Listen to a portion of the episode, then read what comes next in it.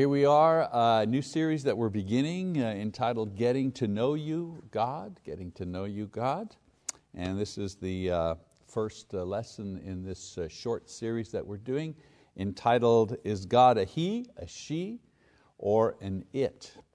And I do mention at the beginning of this series, I want to recommend a great book that has a lot of this material in it, a lot of good reference material entitled One Holy Hunger by Mike Cope, a great book uh, that gives a lot of insight and information about knowing God more deeply and uh, personally. Okay, let me ask uh, a question to uh, start our lesson with. when you're by yourself and you're praying to God, do you really know who you're praying to?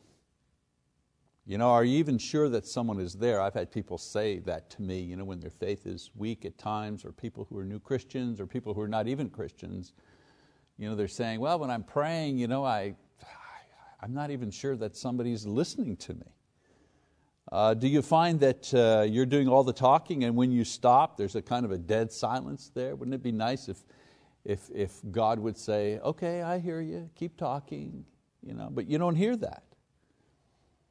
Some people that, that disturbs them, the idea that they're you know, praying to God and then there's just silence. They don't hear anything. They have to, by faith, uh, understand that uh, He's hearing them and He understands what they're saying. Uh, some people think that um, they're just talking to themselves. I've heard people say that even about prayer. All prayer, you know, that's just you talking to yourself or talking to somebody you hope that's there. Well, of course, uh, we know that children don't have these types of faith issues about knowing if God is there or not. They don't have this problem when they pray because their faith is so simple, it's so straightforward uh, that they don't have these kinds of doubts. I, I, would imagine this is one of the reasons why Jesus said that our faith has to be like, like children. We have to become like children, not immature like small children, but immature in evil, of course, but also uh, simple in our faith and our trust that God is there and He here. Uh, there, have been, there have been some books published uh, that provide examples of children's prayer that demonstrate how simple they are and how uh, how uh, basic their trust in that God is, uh, is really listening. And so this fellow published a book of, of, of, prayers that were sent in by, uh, by parents. So I have a couple here. One of them says this Dear God, thank you for my baby brother, but what I prayed for was a puppy. Signed Joyce. Another great example of a child's prayer Dear God, I would like to know why all the things you said are printed in red signed Joanne. Uh, one more, it says, Dear God, maybe Cain and Abel would not kill each other so much if they had their own rooms. It works for me and my brother. signed Larry. So uh, a couple of uh, examples of uh, children and their, their simple trust in God, knowing that He's there and He's uh, listening to what they say. Uh, because children see God as Father and they see Him as good and they're content to approach Him in a simple and confident manner. So it's sad that as we grow older, and here's my point, it's sad that as we grow older, our view of God changes and we begin to have false ideas about Him. And those false ideas about Him uh, interfere, well, among other things, interfere with our, with our prayer life. So in this, um, uh, and the next few lessons that I'm going to uh, do, uh, I want us to kind of get a grip on you know, who God really is. In other words, I want us to have a better understanding of who He is and what He desires from us, uh, hence the title, Getting to Know You, God. Hopefully we're going to be able to destroy false images that we have of Him and know Him more for who He uh, really is. So if we succeed, it'll accomplish a couple of things for us. First of all, we will uh, increase our personal joy and peace because knowing God better is the essence of the experience of eternal life. What did, what did Jesus say? Uh, and this is eternal life, that you shall know God and His Son uh, Jesus Christ, John uh, 17, 3. Uh, the idea that eternal life, the experience of eternal life, is the ongoing process of knowing God intimately. And we don't have to wait till we get to heaven to begin that process. We begin that process here on earth. Also, if we uh, get to know God better, we will have greater confidence in facing death and, and all of the complications and difficulties that surround dying. The more I know my God, the less I am afraid of what the world can do to me. Um, if we read in Romans uh, chapter 8, uh, what Paul says, uh, this type of confidence that he has. And he writes with this type of confidence because Paul was a man who knew God intimately. So he writes in uh, Romans chapter 8, uh, verse 38 and 39, he says, For I am convinced that neither death, nor life, nor angels, nor principalities, nor things present, nor things to come, nor powers, nor height, nor depth, nor any other created thing will be able to separate us from the love of God which is in Christ Jesus our Lord. Uh, this is a, a man who has a lot of confidence uh, in God, a man who truly knows God, and because of that can write uh, these type of words um, to, those who, um, to those who are many times uh, fearing death, to those who don't know God very well. Uh, so we have to you know, get to know God more inti intimately to have this kind of, of confidence. And then one other thing uh, in knowing God more perfectly, uh, we, will have more effect, we will have a more effective prayer life. Um, as, a, uh, as we grow in the knowledge of the one that we pray to, our boldness in prayer will increase, and our faith uh, that He hears and responds will increase as well and, and the outcome will increase. Right? What does James say? You know, the prayer offered in faith will restore the one who is sick. James chapter 5, verse 15. A strong faith is required for strong results. And so the way to build faith is to get to know God more perfectly, the God of the Bible. So the prayer in faith is the prayer offered in belief that God is there and that God hears and God is able to answer and has answered uh, in the past. And this faith comes as we grow in our knowledge of the one that we pray to. All right, one of the more uh, recent questions about God and who He is uh, is the following Is God a He or a she or an it? I don't think we ask that question here. I know, I know I'm kind of preaching to the faithful uh, you know, today. But uh, this is a question that comes up with individuals who are not as familiar with the, uh, with the Bible as perhaps this uh, particular class is familiar. Um, we know that recently there have been efforts to eliminate all the gender-related references to God in the Bible. Um, this was a reaction to the seemingly patriarchal nature of the Bible and male-dominated imagery. Uh, some feminists, another group, went even as far as to suggest that uh, we should refer to God as a she in order to redress the imbalance of the last 2,000 years. And so you have Bibles that don't refer to God as a He, refer to God as an it or to a power or to a, you know, or even they, they, they mix it. Sometimes they refer to God as He, and sometimes they refer to God as she, sometimes uh, use the, the term mother God, father God, you know, to try to uh, blend together uh, you know, a homogeneous God that, that, that, that includes maleness and femaleness and so on and so forth. Of course, this is politically correct thinking, and this politically correct posturing doesn't take into account uh, that references to God in the Bible are, are metaphors. I mean, they refer to uh, Peter as he, that's not a metaphor. Uh, the Bible refers to Peter as he because Peter was a man. Uh, but when the Bible refers to God as he, that's a metaphor. Whether you're male or female references makes no difference. They're still metaphors that only describe through imagery part of God's character. So the simple truth is that God is neither male nor female. God is pure spirit and is thus not human, let alone man human or woman human. You know, in John 4 24, it says, God is spirit. Jesus Himself says this God is spirit. And therein lies the problem of knowing God. You see, if, um, if He were human, uh, well, then we could, we could more easily relate to Him. But because His nature is completely different from ours, we have difficulty in knowing Him. You know, the Greeks, they had their gods, they had their panoply of gods, but their gods were like half human and half divine. You know, they had human characteristics, they wept, they were jealous, they got married, they cheated, you know, that type of thing. But the God of the Bible is, is not human in any way.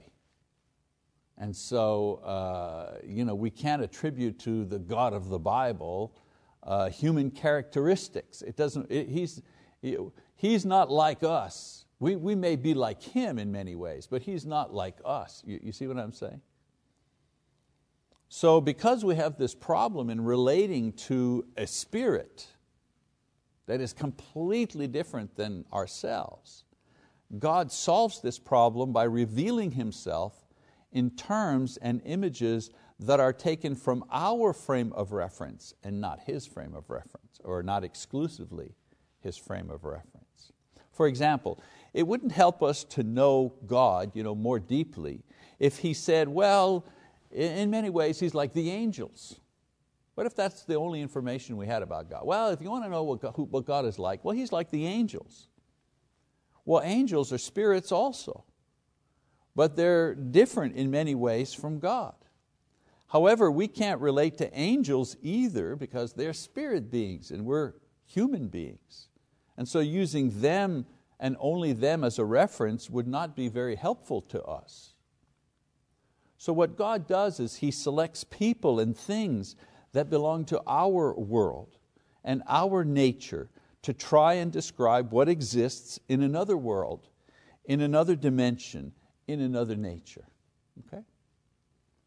Now the danger for man has always been that he worshiped and served the creature rather than the creator. That's what Paul says in Romans chapter 1 verse 25. So we have to be careful of that. In other words, man has made a God out of the things that represent or give us insight into God's nature. So in today's society, we are doing the reverse.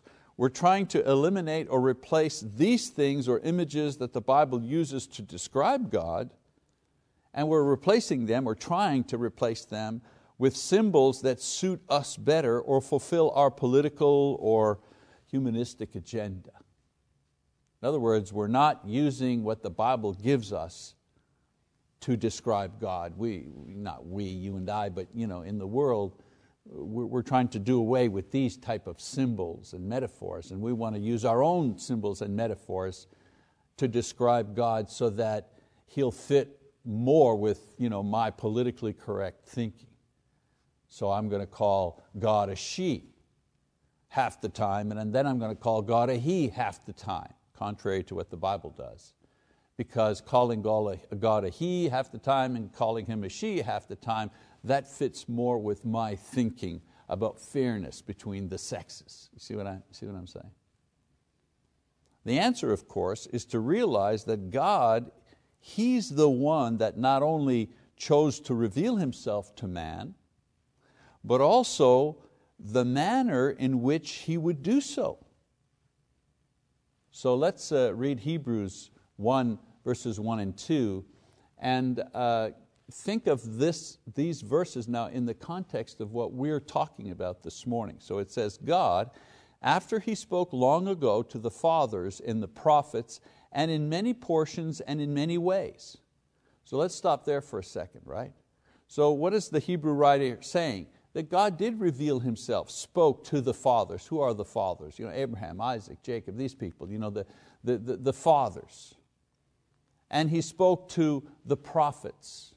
But it says, in many portions and in many ways. He revealed Himself in a variety of ways. To Moses in the burning bush, to Isaiah, you know, the voice, uh, uh, the inspiration. uh, to others with images.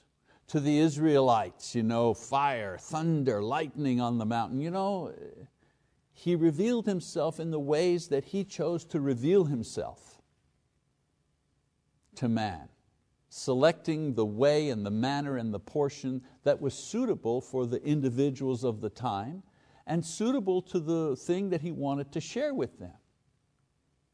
You know, when He reveals Himself to Moses, as the burning bush, as the bush you know, that's burning but doesn't burn away, if you know what I'm saying.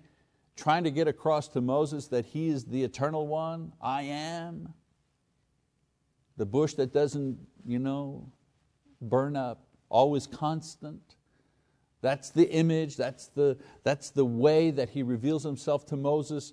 Why? For the purpose of teaching Moses more about who He is. That's why He didn't reveal Himself to Moses in a dream so that Moses wouldn't be saying to himself, well, maybe that was just a dream. You See what I'm saying?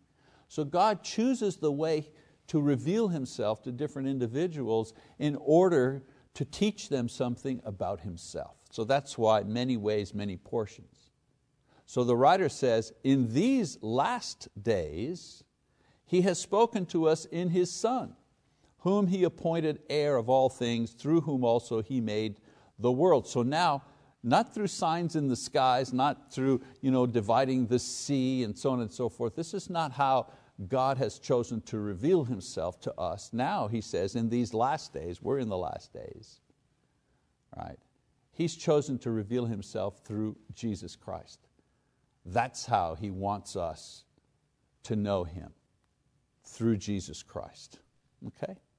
So, we don't have a, the point I'm going to make here is this we don't have a right to change even the images. Because the Bible says God is the one that chooses to reveal Himself in various ways metaphors, miracles, Jesus Christ. He, he has a right to change the way that He reveals Himself for His own purposes. But we don't have a right to change the images and the ways. That's the point I'm, I'm making here. So from the burning bush in Moses' time to the person of Jesus in the New Testament, God has revealed Himself using many different forms. Our task is not to elevate one form over the other, but to bring all of these forms together so that we can better know the Spirit we call God. Okay? That's how we get to know God. Let's look at the ways in the Bible. Let's look at the ways He's revealed Himself and see from the ways He's revealed Himself how we can better know Him. And that's what this short series is about. So let's talk about God as a thing. Um, remember we said, is it a he, a she, or an it? So let's start with the it. From the beginning, God has made a variety, or used rather, a variety of inanimate objects, its, if you wish, to demonstrate facets of His character. For example, in Exodus chapter 3, verse 2, as I mentioned before, a burning bush that, that was not destroyed. Why? Why this way to reveal Himself? Well, to demonstrate the internal and powerful nature of God to Moses because uh, you know, in Moses' ministry, God would eventually send him to do other great miracles. And so he begins by demonstrating his power, the burning bush. If God can be the burning bush, then God can divide the sea and so on and so forth. Okay? In Psalm 28, verse 7, it says, The Lord is my strength and my shield. Now, here the Lord is depicted as a, a shield. In this and many other passages, God is seen as a shield to demonstrate His protective nature. In Deuteronomy 32:4, it says, The rock, His work is perfect. Uh, God, the metaphor for God here is as a stone, a rock, not, not a little throwing stone, but a rock, a boulder, right? A rock. What does that say about God? Well, God is stable, foundational, unmovable. Of course, these images have limitations, but within context they describe quite graphically certain dimensions of God so we can relate to Him viscerally. not just intellectually, but viscerally. I see the huge boulder, right? I see the huge rock. And I say, you know, God is my rock. I, I can feel the strength and the power of that if I tap on it. If I try to, I can't move it, right? So I can relate to this image here viscerally, emotionally. So this is one of the reasons that certain uh, metaphors use objects to describe, uh, to describe God. So knowing God you know, is not just the head knowledge, it's gut knowledge as well. And these images help us to know God from the, from the guts, from the inside. that help us to know Him emotionally as well as intellectually. And so a lot of the, and of course these metaphors, they have limitations, don't they? No one example, no one thing, no one metaphor can capture all of what God is. Impossible. Impossible. But they do give us you know, ideas, insights into parts of His character, parts of His personality. And, and, and it's left to us. We have an intellect, we have a brain. It's up to us to kind of put these things together to begin to you know, make a, a more, complete, a more complete image. Okay, so that's God as a thing. Let's take a look at God as a woman. The idea that God is represented as female in the Bible is not unheard of. There are examples of it. So the idea of God as a woman makes people feel uncomfortable because the majority of references to God in the Bible speak of Him as male, but not exclusive. Not all of them refer to Him as male. There are many references in the Bible to God as a mother, for example. In Ezekiel chapter 19, verse 2, uh, it says, or Ezekiel says, What was your mother? A lioness among lions. So here, God is compared to a fierce and protective lioness in giving birth to Israel. And so the imagery of God here is female, not male. In Isaiah 66, 7, it says, before she goes into labor, she gives birth. So here God compared to a human female at the point of giving birth. And it goes on to say in this passage that the child, Israel, was born, in other words, conceived and carried and delivered in a single day. You know, a kind of a superhuman woman, if you wish. But nevertheless, the imagery of God is female. In Matthew 23, verse 37, what does Jesus say in reference to the people and of Jerusalem? He says, How often I wanted to gather your children together the way a hen gathers her chicks under her wings and so here, the protective nature of a hen is compared to God's protective nature towards His children. Again, the imagery of God here, female in nature. So the use of female imagery is used throughout the Bible to describe various aspects of God's character and nature. What better way to convey protectiveness and tenderness and compassion than through the figure of a woman and a mother. And so, you know, be careful when you make arguments. You know, you know, we, we can only refer to God as a man, you know, because uh, it's blasphemy if we. No, no, no. The Bible has many images referring to God, not, not necessarily as a quote woman, but the feminine nature. You know how you say a man, you got to get in touch with your feminine side? And what's the feminine side? Usually when you talk about your own nature, men, you're talking about, well, that side that's more tender, more loving, you know what I'm saying? That's, usually that's the feminine side.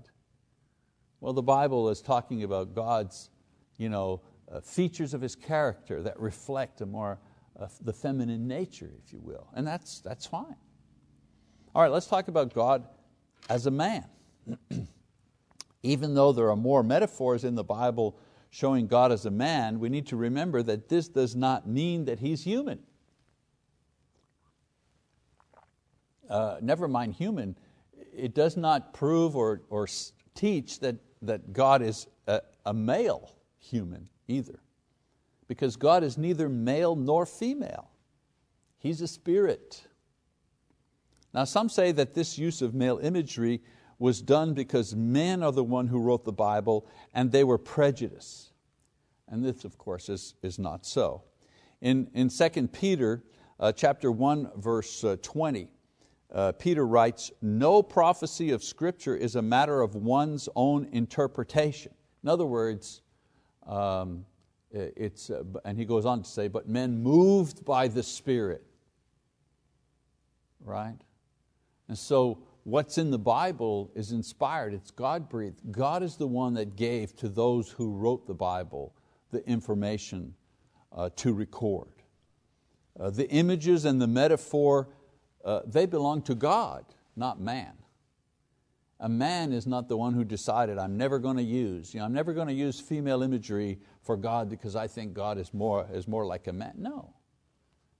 Human beings did not make the decision as to what would be contained in the Bible. That's what Paul, uh, Paul, that's what Peter is saying here. Men were moved by the Spirit. It's the Spirit of God that gave to men what they were to write.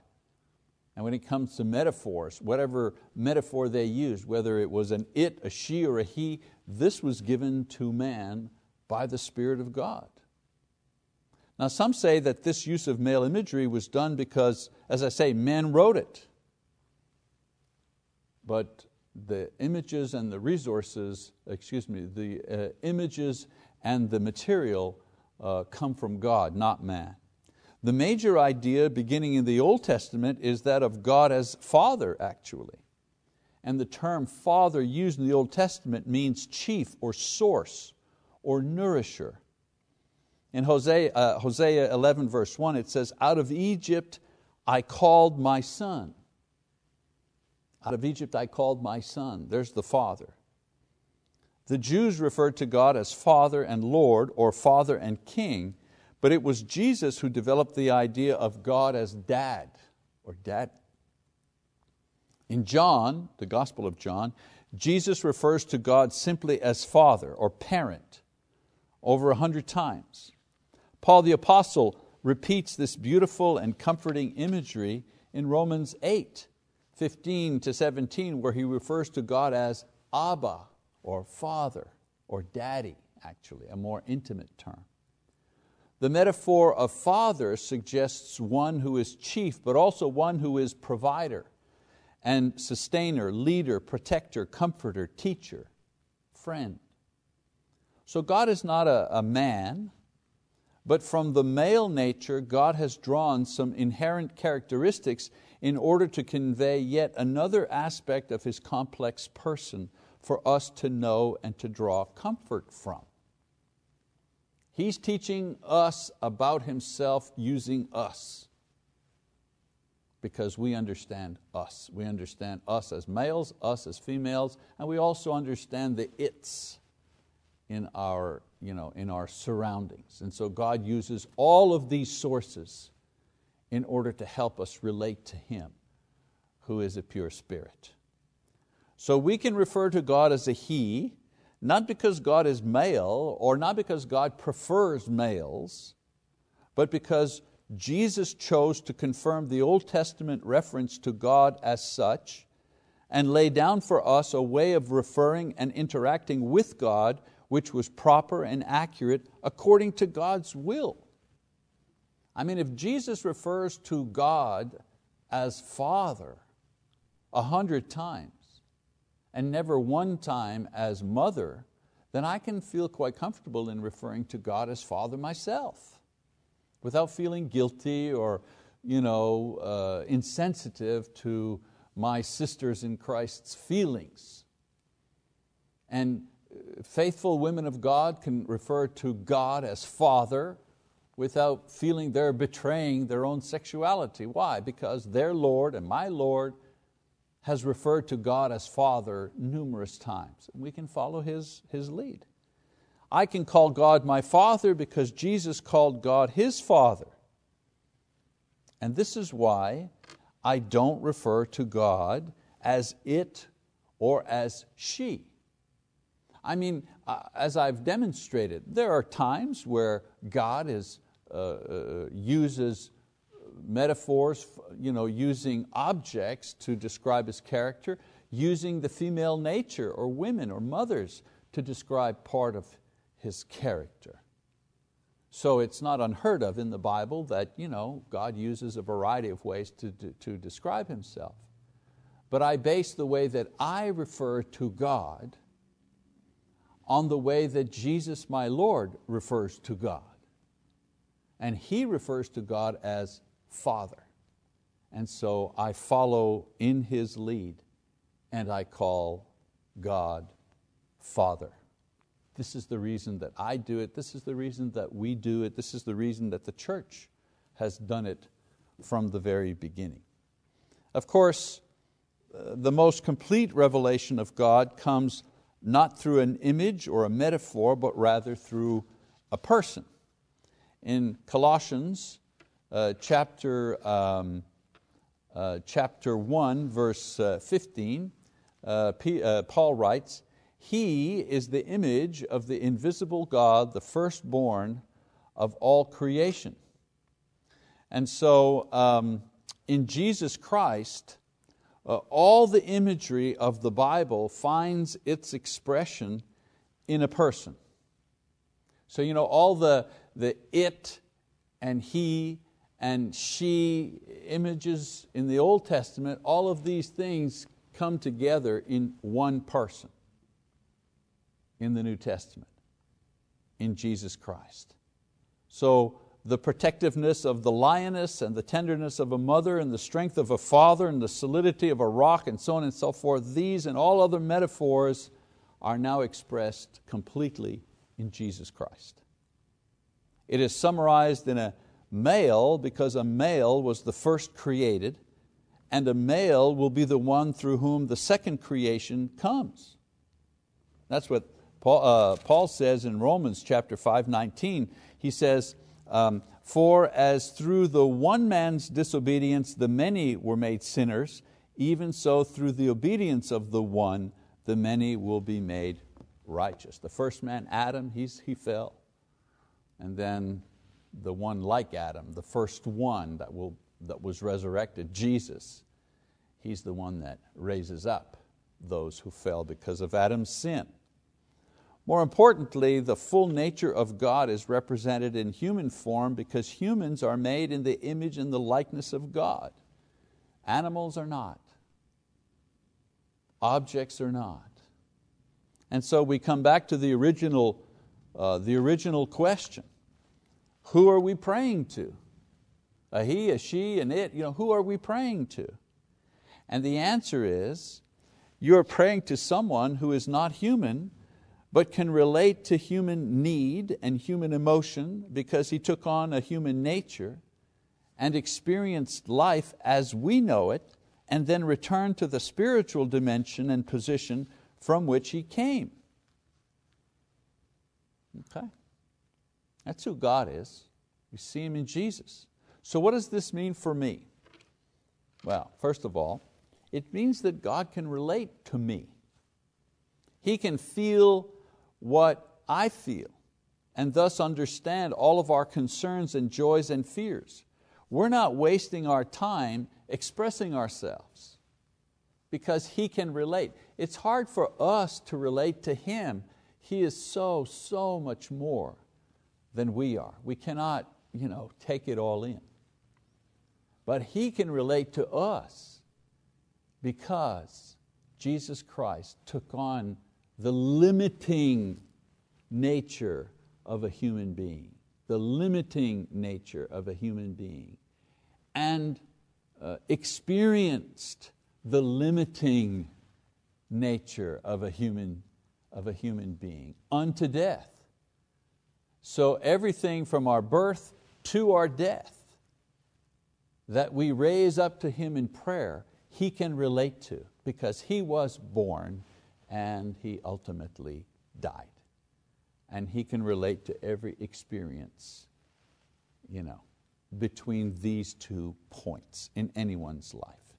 So I'm not wasting my time when I lay before Him my problems about uh, finding a job, or my sore back, or my mother's sick, or I have to bury my husband, or whatever, whatever prayer goes up to Him, He can relate to all these things. Secondly, it means that God do, does care. His intimate involvement with man throughout history, even to the point of becoming human Himself for a while, demonstrates that He does care and He does hear our prayer. Why would He do such a thing? Why would He experience such a thing? Why would He change you know, uh, His nature to, to, to experience human living? Why would He do that if He didn't care? And so it teaches us that we have a sympathetic and eager ear when we, when we pray. And then thirdly, it means that God wants to help. You know, the Bible shows how God is zealous for His people, how He is, you know, he is eager um, uh, for sinners to come back and, and anxious uh, to punish the evil ones especially those who hurt Christians. So we have hope that our prayers will be answered and not grudgingly. You see what I'm saying?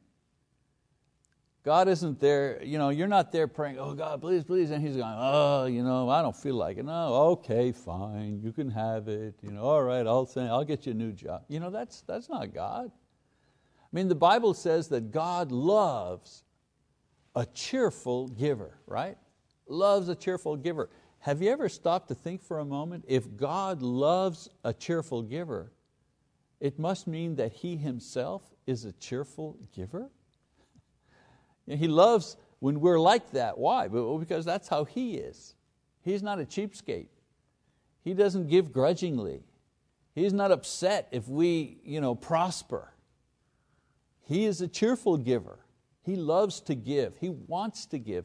He is anxious to give us things and has prepared incredibly marvelous and wonderful gifts for us in the spiritual dimension. So He's a cheerful giver and He wants to help. And so when we make our invitation, you know, you know, when we talk to people you know, during the sermons or different times, you know, we invite people to be baptized or be restored, let's remember that this is the God that people are coming to when they come forward you know, to confess their faith or to ask for restoration. They're not coming to a he or a she or an it, but a spirit. But a spirit who is able to understand as well as answer all of our prayers because He can relate and He does care and He does want to help. Okay, so that's the first lesson in our series, Getting to Know You, God. Hopefully answering the question, is God a he, a she, or an it? Well, he's, he's none of those things. He's a spirit, but He uses metaphors and images from he, she, and it in order to describe uh, his, uh, his nature. And we use the male pronoun, you know, the male he, in referring to God uh, because Jesus uses that He. He's given us that way to refer uh, to the Father, to God. All right? And not because God is a male, not because God loves males more than He loves women, but this is the way that uh, the Son, Jesus, you know, I mean, God could have sent, think about it, God could have sent a woman. I mean, He could have chosen a woman to be the one, but He didn't. He chose uh, the Son to come as a, as a male. All right? And so we call God a He because Jesus called God a He, and the Bible, of course, supports that idea all the way through. We use that metaphor and that imagery because that's the imagery that the Bible uh, gives us, and the Bible uses that imagery because God is the one who gave that imagery to those who wrote the Bible because the Bible is inspired by God. Okay, just a little summary there of our first lesson. Excuse me, we'll move on with this Uh, in the weeks to come. Thank you for your attention.